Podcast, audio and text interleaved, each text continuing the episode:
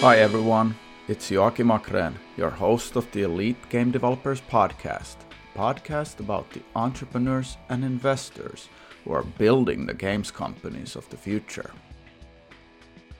Tom Hammond is the co-founder and C E O of UserWise, a company that is shaping up live ops in gaming, and they call themselves the world's first player experience management platform, trusted by teams to power their live ops all in one place. Tom is an entrepreneur who likes to share a lot about his founder journey on social media and also on his podcast, Mastering Retention. In this discussion, we talk about bootstrapping a company versus the V C path, how small game studios with not a lot of cash and experience can still break out, and what Tom thinks are the reasons that developers don't build games with live ops from day one. Uh, just a note, I had a really bad flu when we were recording this, so my voice was very down here, so it's, it is what it is. Here's the episode with Tom. All right, we're live. Hi, Tom. Welcome to the podcast. Thanks. It's it's truly an honor to be here, and I love all the stuff you put out. So this is awesome. Thanks. It's really good to have you. you. You've been super active on social media, writing about gaming, entrepreneurship, and stuff like that. I think there's there's a lot we can cover in like fifty minutes or or so of talking. First question I wanted to ask you, if if you could share your origin story and how you made your way into gaming. Well, mine, mine is actually less direct than my little brother, who, you know, went into data science, got a job at a at a bank, and then was recruited by Activision. But, you know, mine, mine was a little bit more indirect. Um, I guess I've always had the uh, the entrepreneurial sickness, as you would, where I see things, and instead of just being satisfied like normal people, I think about how I could make it better or different or improve upon it. And so, you know, I kind of had that all along the way, and I don't know. I, I don't know where it came from, but I always thought I was going to be a doctor. So I actually studied like pre-med and stuff in school, and decided to get a job at a company actually called Epic, not Epic Games. They make electronic medical records software stuff, which I actually think they they power Finland's system and like over fifty percent of the U S. But I was like, oh, I'm going to be like a technical doctor, and like that'll ensure I get into med school and, you know, do X, Y, Z and stuff. But while I was there, I actually figured out that I could code, and that it's kind of like playing a game. And suddenly all of these ideas that I've had before that weren't attainable suddenly were. So yeah, you know, I think I had a, a slew of failed startups, generally related to the ideas.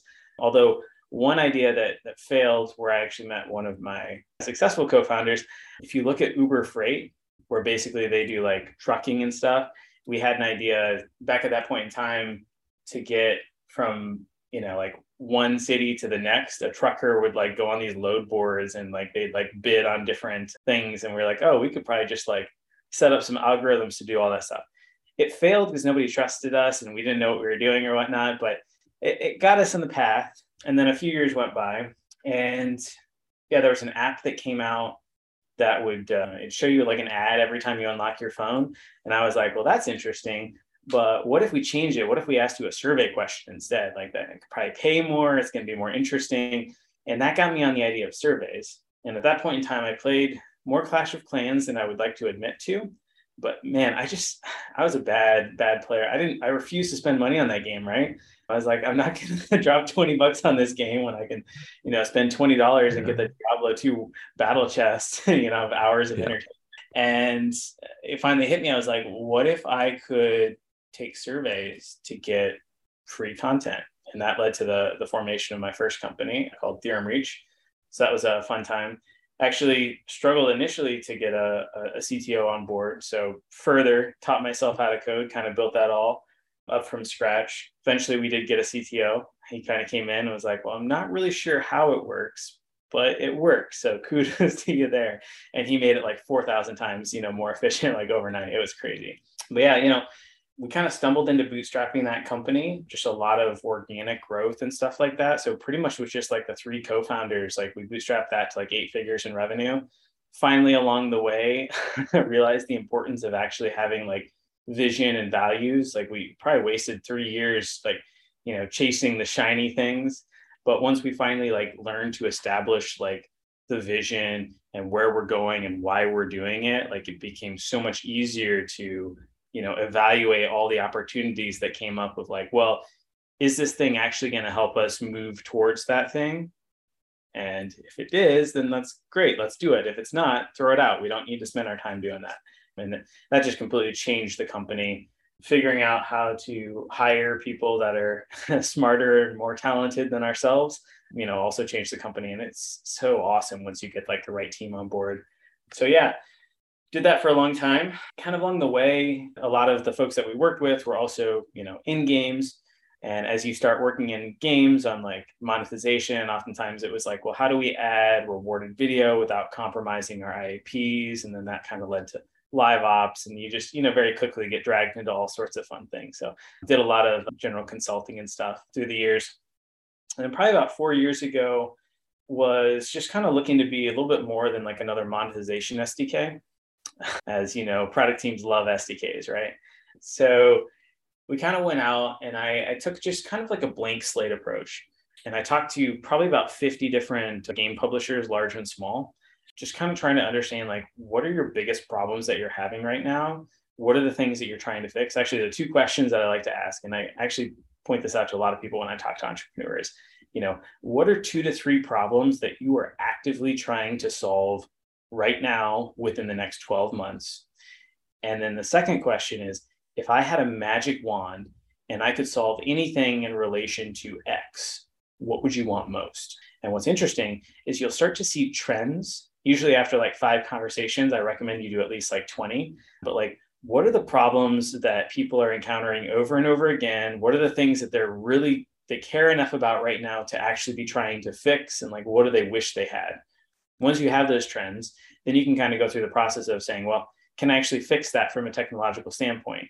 Um, if you can, that's great. Build that thing. You're much more likely to actually be building something that's valuable enough that people want to pay for. Failure to do that often leads to a nice to have product. I know that because I've done that many times. So, you know, we kept hearing with UserWise that, you know, games have really shifted to this games as a service model, live ops, as you will. Segmentation is hard. A B testing is hard. Scheduling and managing the complexity of everything that's going on is, you know, very hard. And there's really nothing out there to help people do this. And so we saw everyone basically building live ops tools in-house over and over again. Like I think E A has built something like forty different times.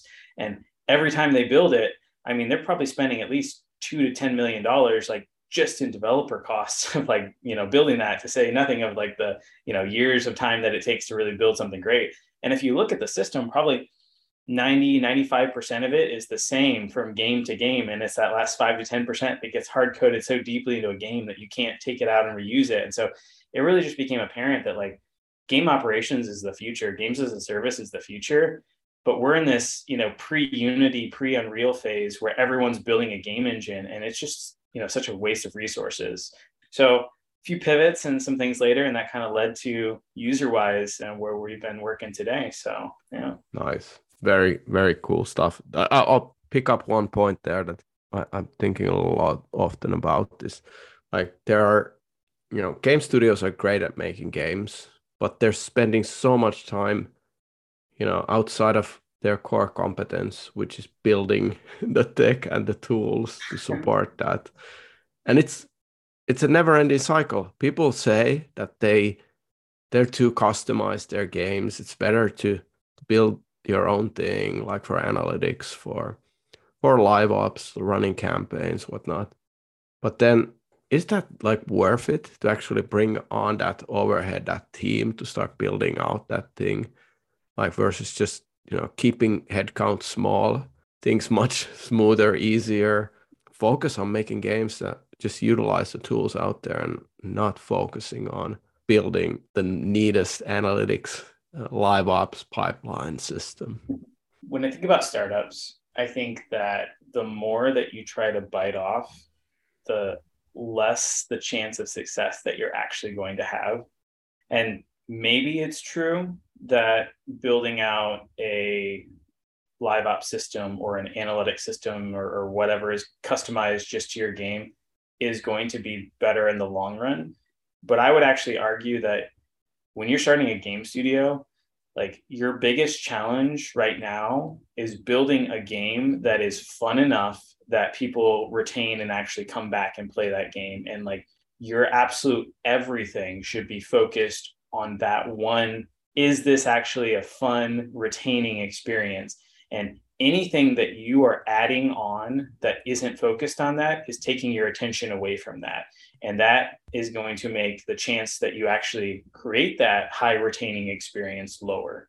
So if you're willing to risk that, you know, you're welcome to, but it's going to lower your chances of overall success. And so like if I was starting a game studio today, yeah, I'd probably look to like UserWise. Heck, I might even look to like starting on like Roblox or, you know, something else like that. Like, how can I minimize the amount of stuff that I have to like spend effort on so that I can focus on finding that fun gameplay experience? And mm-hmm. then once I get there, then I can expand on it. How, how do I boost the monetization with the retail? Like you can always build upon things. Like a lot of people think you have to go from like zero to a hundred. But really what I found in, in entrepreneurship is like, it's a stepwise approach. It's like, okay, well, maybe long-term I do want to build a game engine and build all these things and whatnot, like Activision, but you're not Activision mm. today, right? Like you got yeah. a lot of steps you got to go through. And so like, you got to enjoy the journey and go through those steps. And so like, maybe I want to build a game engine, but today I'm going to use Unity. You know, maybe I want to build an analytics tool, but today I'm going to use Amplitude or Game Analytics or whatever. Take out as much of that stuff as you can and build that stepwise process. At least that's, yep. that's how I would go with it. Yeah. Like I'm looking at so many pitch decks that are coming through for me to, you know, hey, let's have a call. I want to pitch what I'm doing. But I, I never see a company that's focused on building out products by starting off utilizing something like what you guys are building. Like, hey, we're, we're actually building this on top of UserWise's live ops system. It's always like, okay, like we have a game, it's building the Unity, now we're getting K P Is. But I would be super interested in, in it's just a mindset difference in a, in a team that would approach, okay, we're building on top of this thing.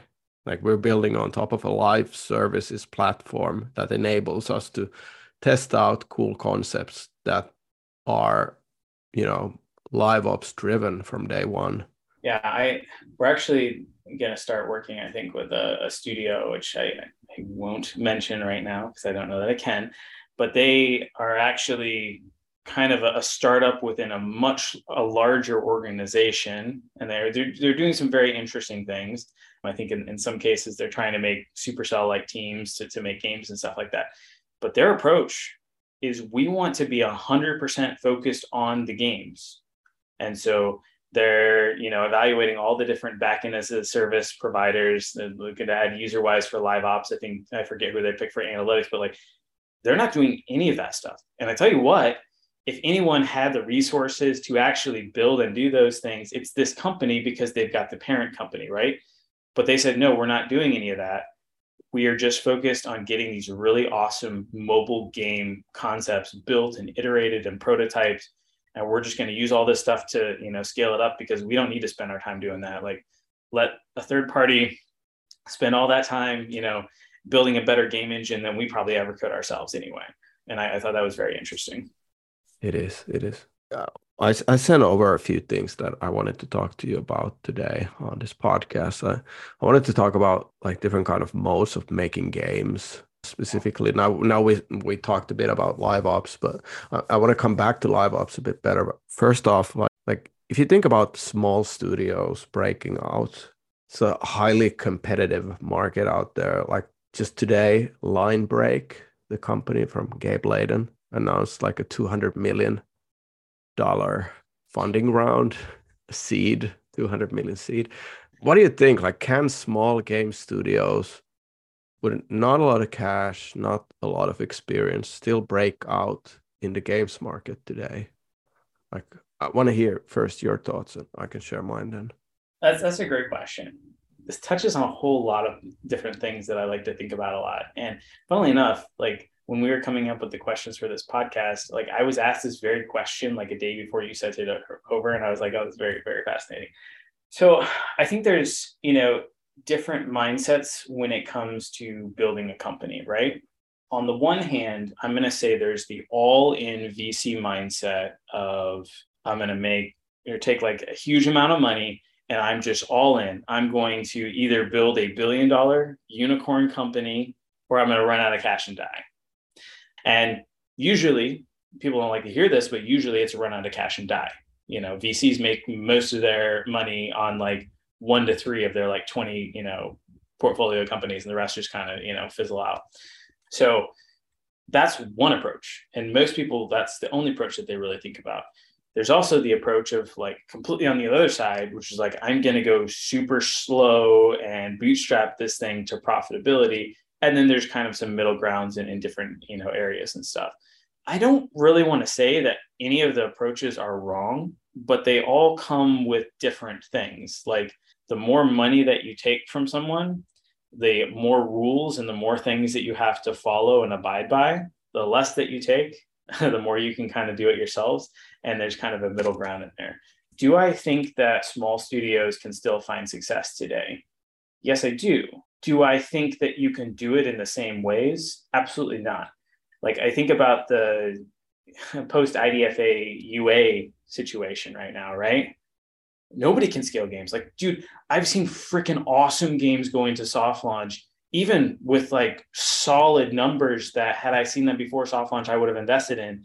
And then two, three months later, they're getting killed because their U A costs are just skyrocketed past their L T Vs and they don't have like a chance that they're ever going to get there.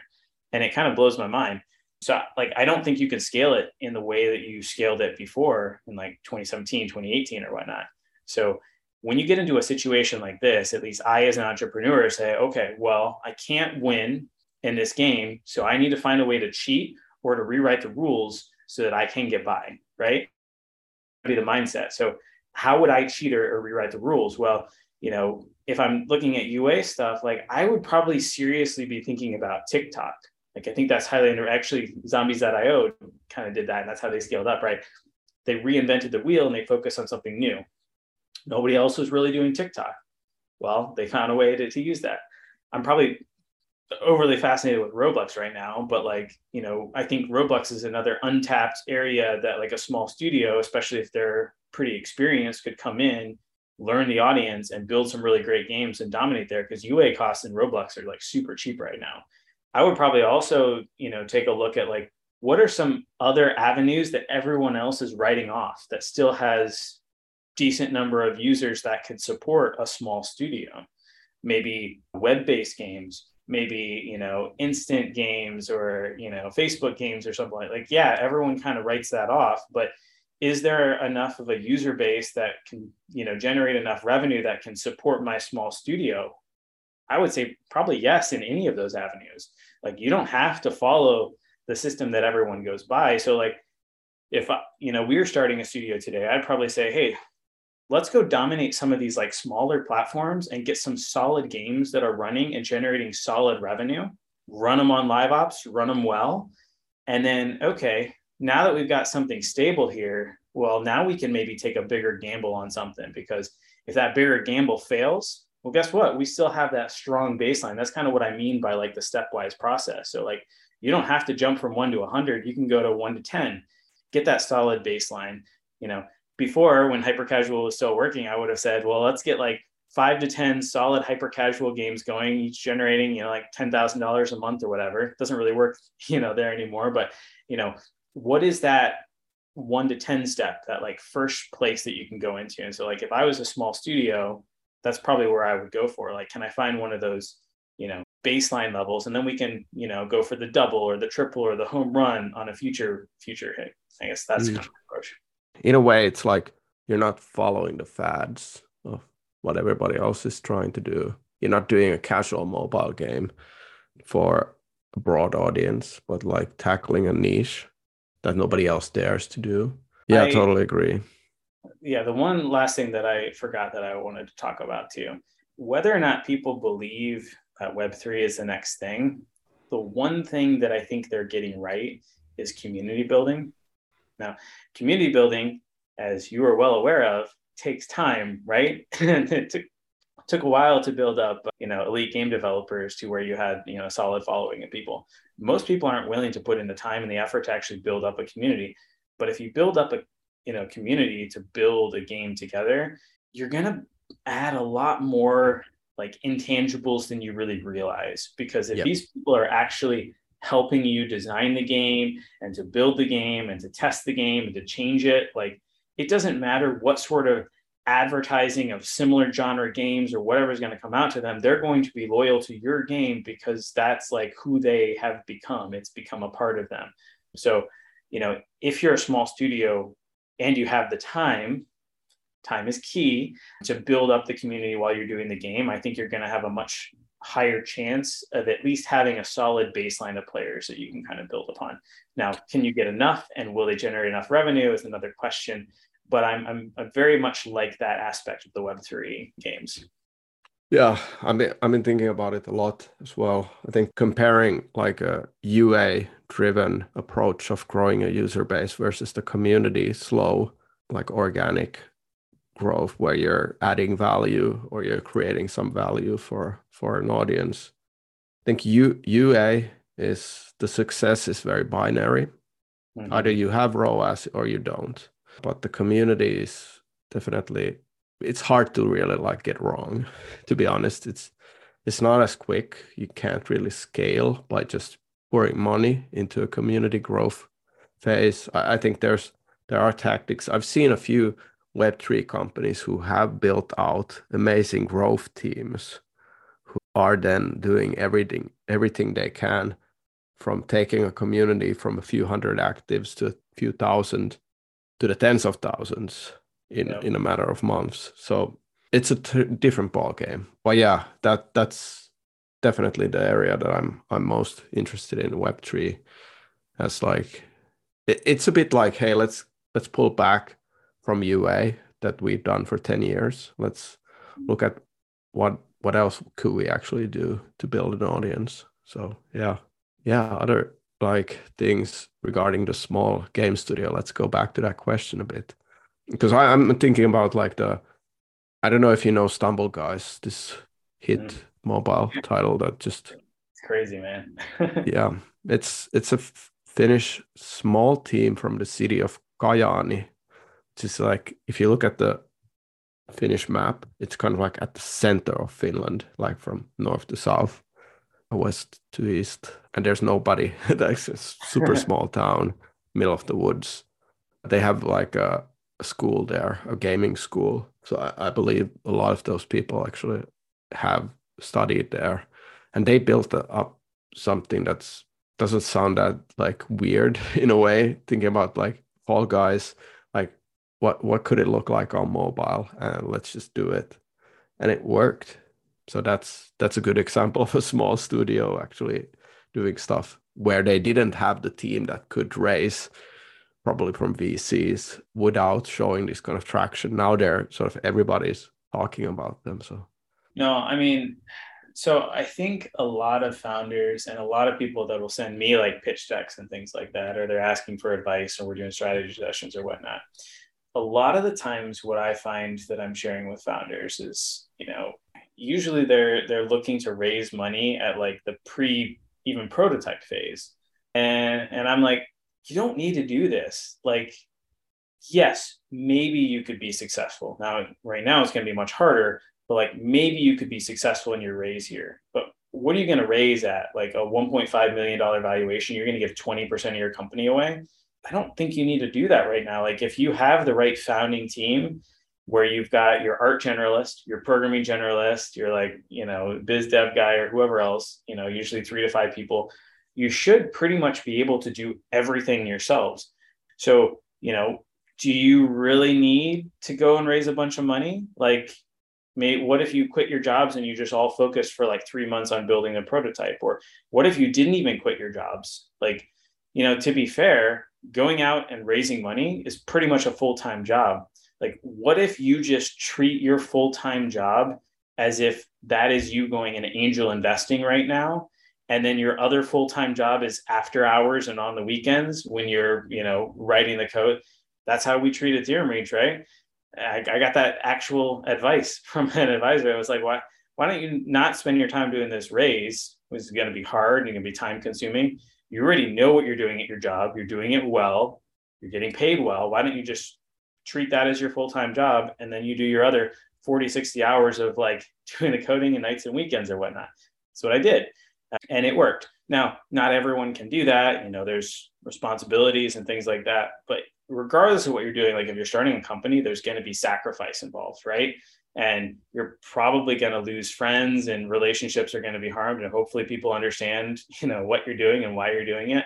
And you should have reasons for it, because starting a company isn't for everyone. But, you know, what if you just took a few extra months? Maybe it's a little bit slower than you want to go, but like you get that game prototype out. Why don't you get some real metrics on it? Like get that in front of real people and get some real validation, you know, because if you suddenly have fifty or sixty percent day one retention, I can tell you what, it's going to be a lot easier to raise. It's going to be a lot faster to raise. And, you know, but, you know, do you even need to just raise at that point? Like, why not go a little bit further? Like, I think in today's world, like the things that are out there that are available to you, even like UserWise, Unity, you know, there's all these different tools and things that make it so much easier for us to do so much more than we could before.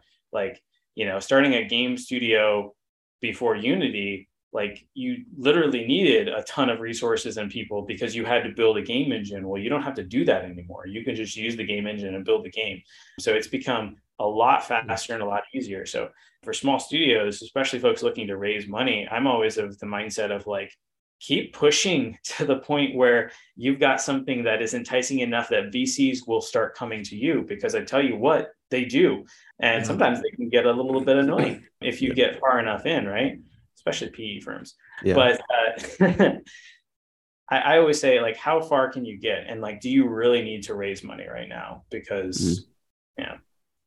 I, I totally agree with those. And I, I think something I've observed is, like when you are a founding team leaving your job at a big games company, putting up a new company, raising a million or two, you're basically starting the clock to actually find something that works before you run out of money. And I wouldn't at least want to start that clock if I'm not sure that I have something that at least can, you know, we can work on it to actually make enough to pay the salaries at some point. Like, like validating that and then getting better terms for the raise. I just don't want to be in the situation where, you know, twelve months down the line, I cannot raise because I couldn't find a game that works.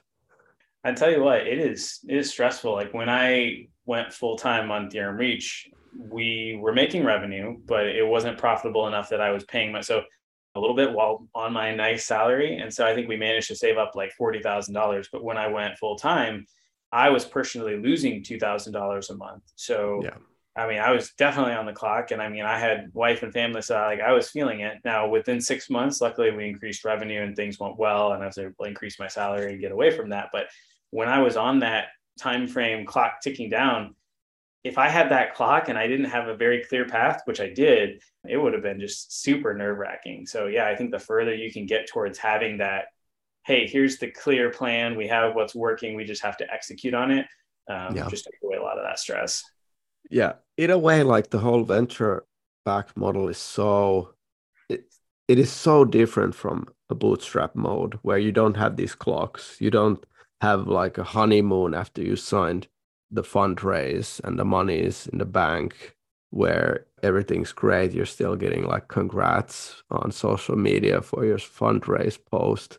That's contradicting for what, what like entrepreneurship in most cases is, where it is a lot of work, nonstop work. Yeah, more stuff that you could do on behalf of showing that things work before you go and raise, and then getting into that like issue of having the clock, but possibly not ticking down to a moment where it's like there's nothing to save anymore.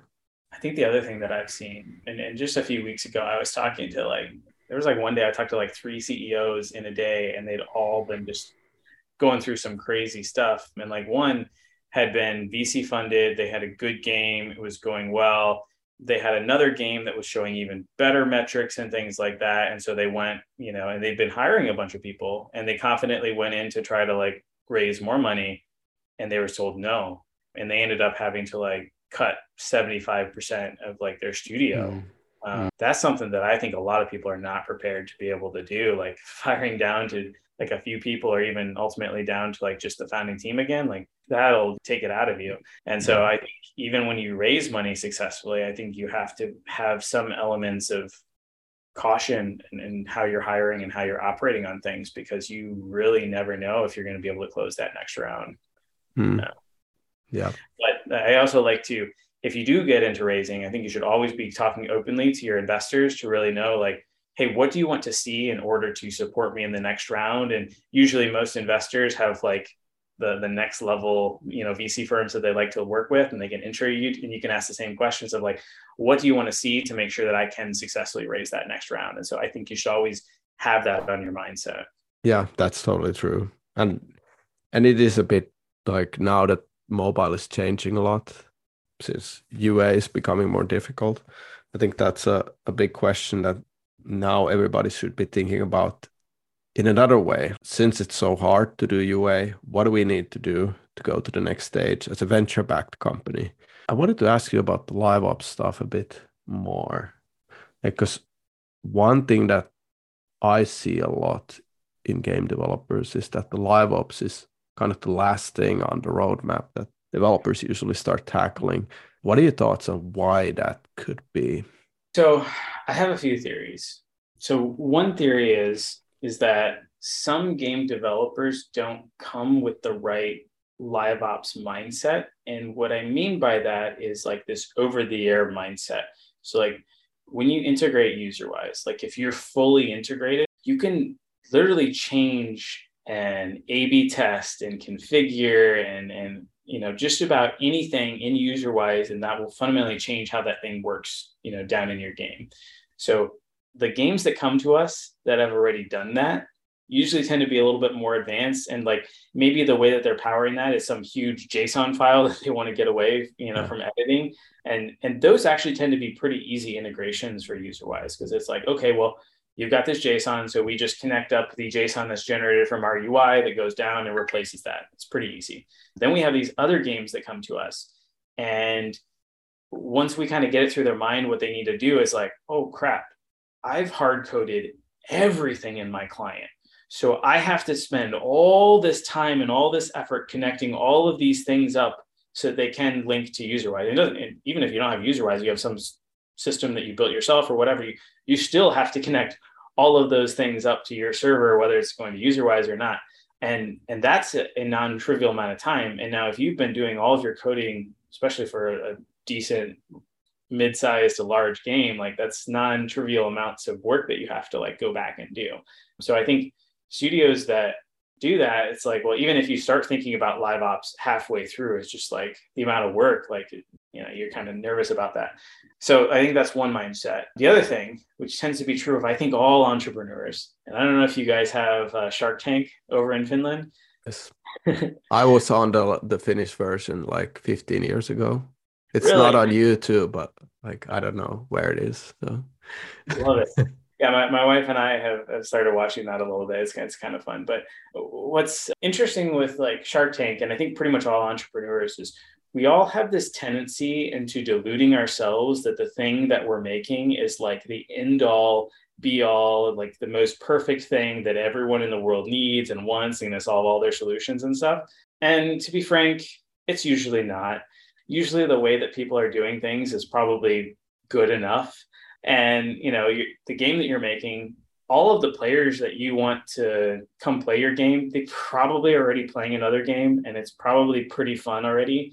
But somehow we're able to delude ourselves that like this experience is perfect the way it is. I don't need to change anything. I don't need to do anything. And somehow all games end up always running out of time, and you always have this like crunch, you know, towards the end of them. And like, what are the things that I like don't absolutely have to do to get this on launch? And live ops tends to be one of those things, except for like the few studios that have built it all along the way.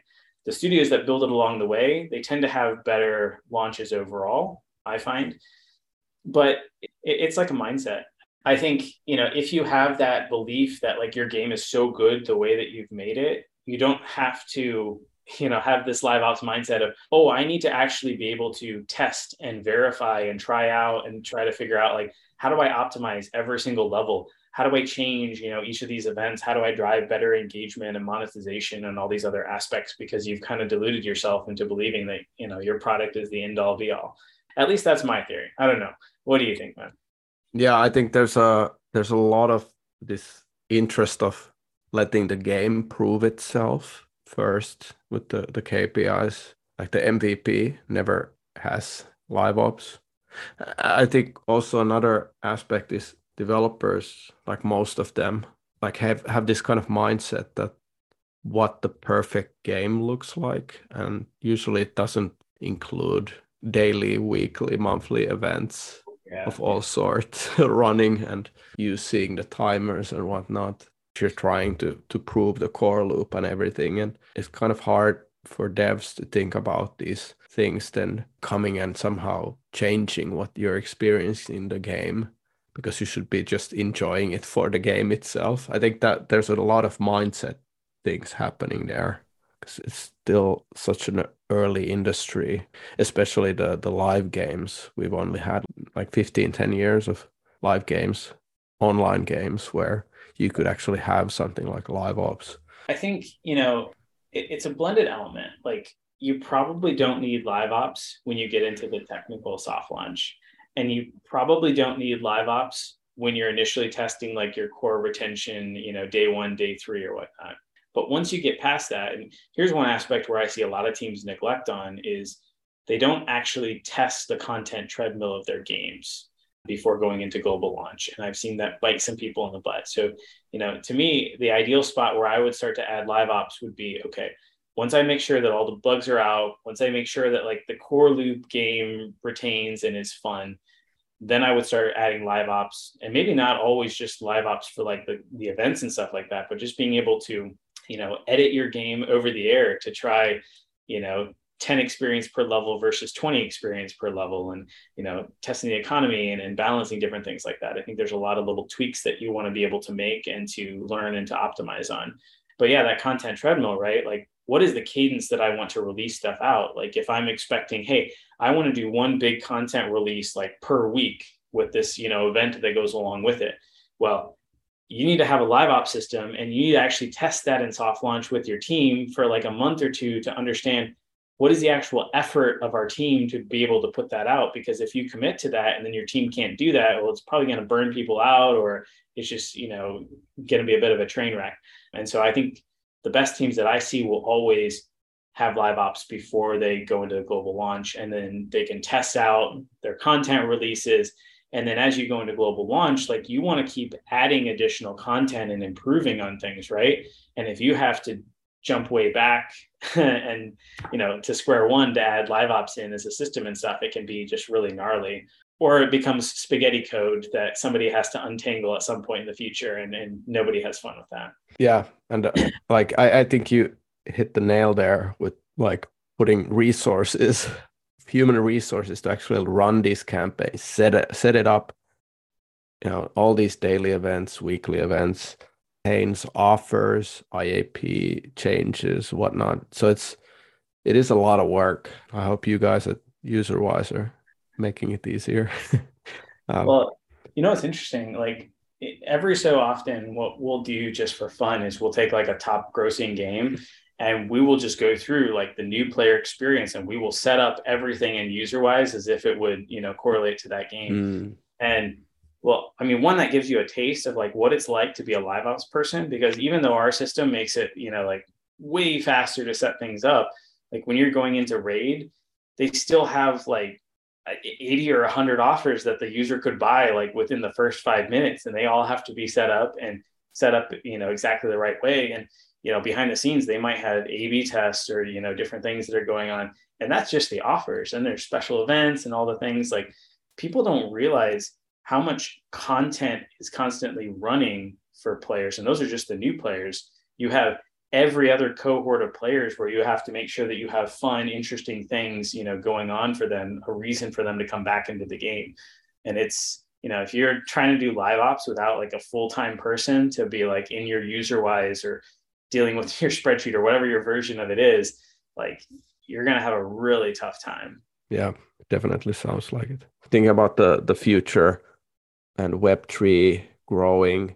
That's already a lot more ready, I think, for for a live future where you already have so many ties to social media, the, to the community, and having a more of a live game going on where content is changing and you're adding things. I, I think there's there could be a situation where we where we forget some of the learnings from free to play as there's more folks transitioning to Web three and yeah. Yeah, I, I think there's there's always going to be the live theme for a big game. H- have you already started working on any Web three projects, user-wise?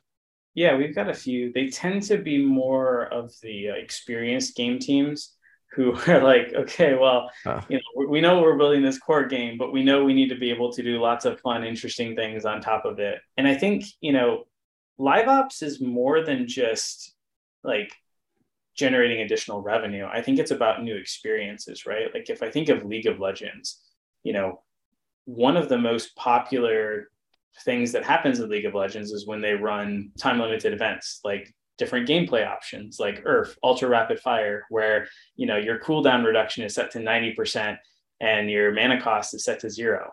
Well, players love that. Like that one keeps coming back because it's just crazy, right? Like you get to play these champions that you never play otherwise because they kind of suck in the traditional mode, but like in Earth, you can just spam your stuff like crazy and, and you're amazing.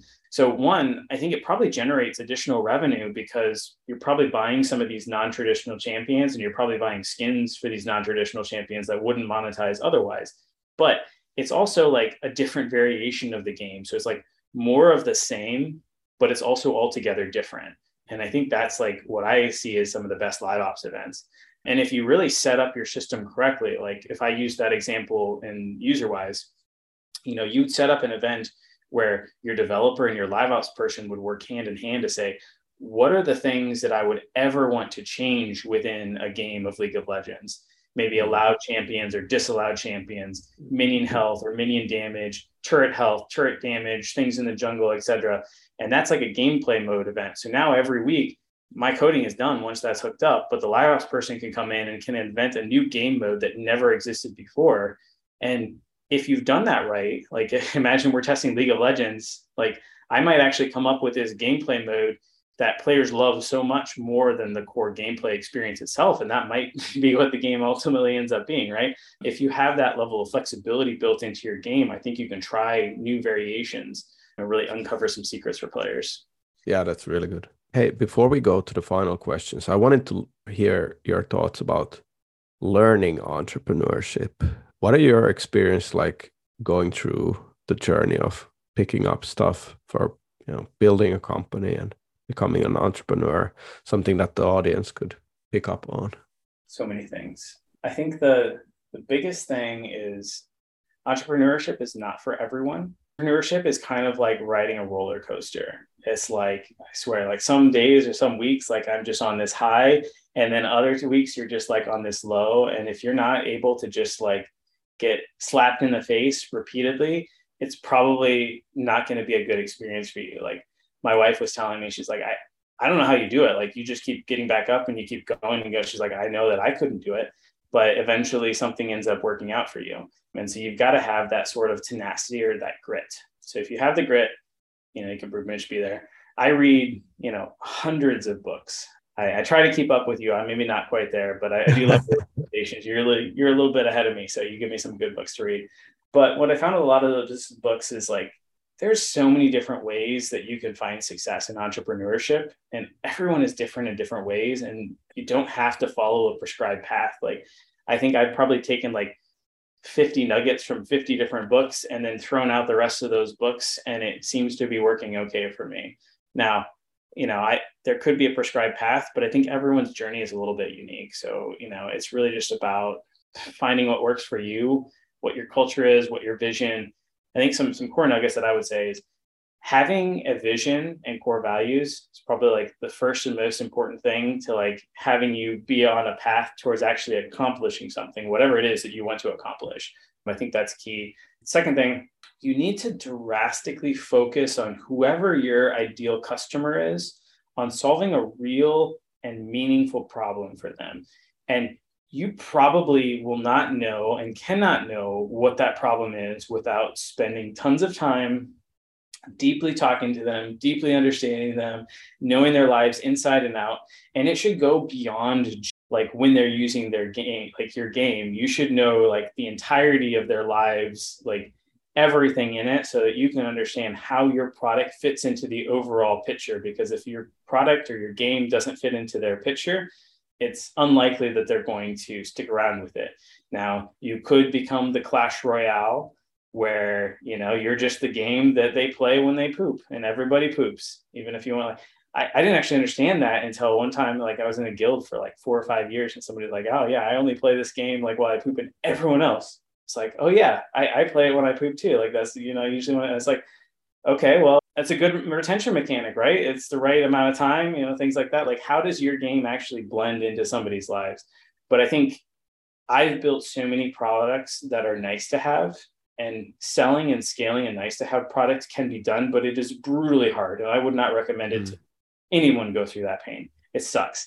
Whereas if you have that must-have product that like truly solves a need and truly fills that void that that person is feeling, it's just magical, the difference that you have there. But getting to that must-have product without deeply understanding and talking to those people is just vastly hard. So more than anything, I think that's where you have to start with. Yeah, amazing words. Really good. Hey, last questions for you, Tom. You you said that you're catching me up on the book reading. Like, can you name name like a, a favorite one that you've read recently?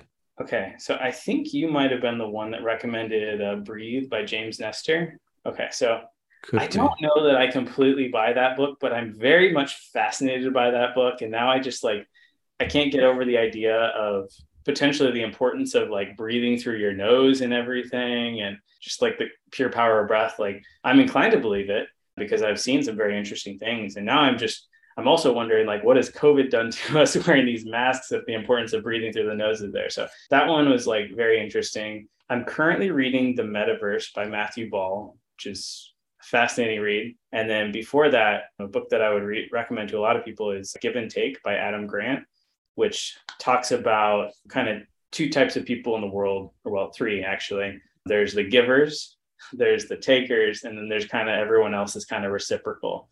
Very fascinating book, but I, I love pretty much everything by Adam Grant. Nice. Is that one better than the originals and the Think Again? Good question. It, it gave me a lot to think about in terms of, so he, he talked about the people that tend to be the least successful in the world tend to be givers. The people that tend to be the most successful in the world also tend to be givers. And it's about how you how you go about doing things. Takers generally don't end up being like the most successful. So if you're always in it for me versus like the givers of like, I just help people because it feels good to help them. I'm not necessarily looking for them to like return the favor. I try to operate my life like that. Like I try to help out, you know, whoever I can, whenever I can. I block off time on my ca- calendar. Now I don't have all the time in the world. So some ways that I do that is like through the podcast or blogs or, you know, different things like that. But mm. yeah, I, I try to help, and, you know, maybe at some point in time that'll come back. Maybe it won't. Doesn't really matter to me. I think it feels good to do so, but yeah. So I would say I liked it better, and it was like a different perspective on things. Mm. Right. Yeah. I'll- I haven't read that one. I'll check it out. Tom, do you have a, a story that has shaped you and how you approach your work today? I don't remember the exact story of how it kind of happened. Um, I used to, when I, you know, kind of worked at my corporate job with, you know, tons of employees and things like that, I was very much all about like efficiency and doing things, you know, like, can I get through two hundred emails today and do X, Y, Z? And then, you know, if I don't do all these things, and I don't feel like I've accomplished things. As I have kind of gravitated towards higher level roles and more towards entrepreneurship and things like that, the nature of work changes. And for me, that was really hard because for the longest time, like I felt like I need to like just go on a walk for like three hours and just think. But that was very conflicting to me because I felt like I was just being completely lazy and abusing everyone else that was on the team because like I'm not doing, you know, I didn't feel like I did my full day's work or whatnot. But I think I got feedback from several people as, as well as my coach that was ultimately like, well, your job has fundamentally changed.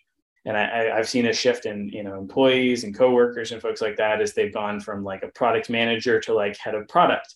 And, you know, it's like, okay, well, I need to spend more of my time just thinking, because the nature of technology is, it's not about just like pure work, right? It's it's creative work. So creatively solving these problems, like I might spend twenty hours just thinking about something.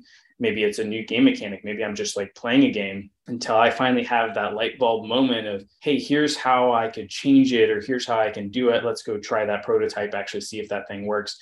And once you have that creative moment, you know, that can be a million X value of your time over just like answering emails or doing those things.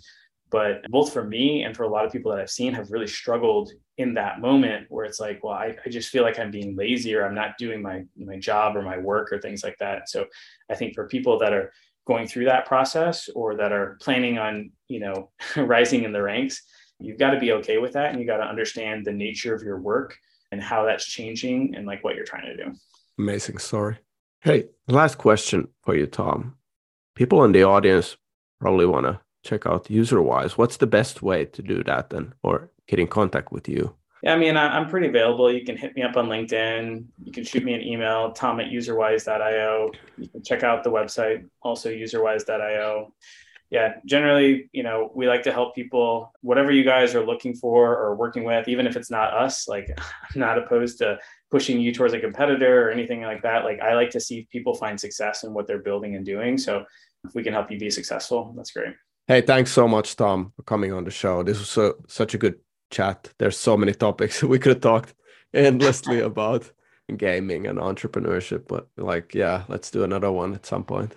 Love it. Anytime, man. Thanks. Take care. Bye. Bye. Thanks again to my guests for joining the show. If you have time, please go and sign up to our newsletter at elite game developers dot com slash newsletter. Since every Friday morning, I send out a piece on gaming startups, what I've experienced recently as an investor, things that I'm seeing and thinking about. I really want to share a lot to you guys. So if you have time, please subscribe to the newsletter. That would be awesome. And I'll see you next week on the podcast. Take care. Bye-bye.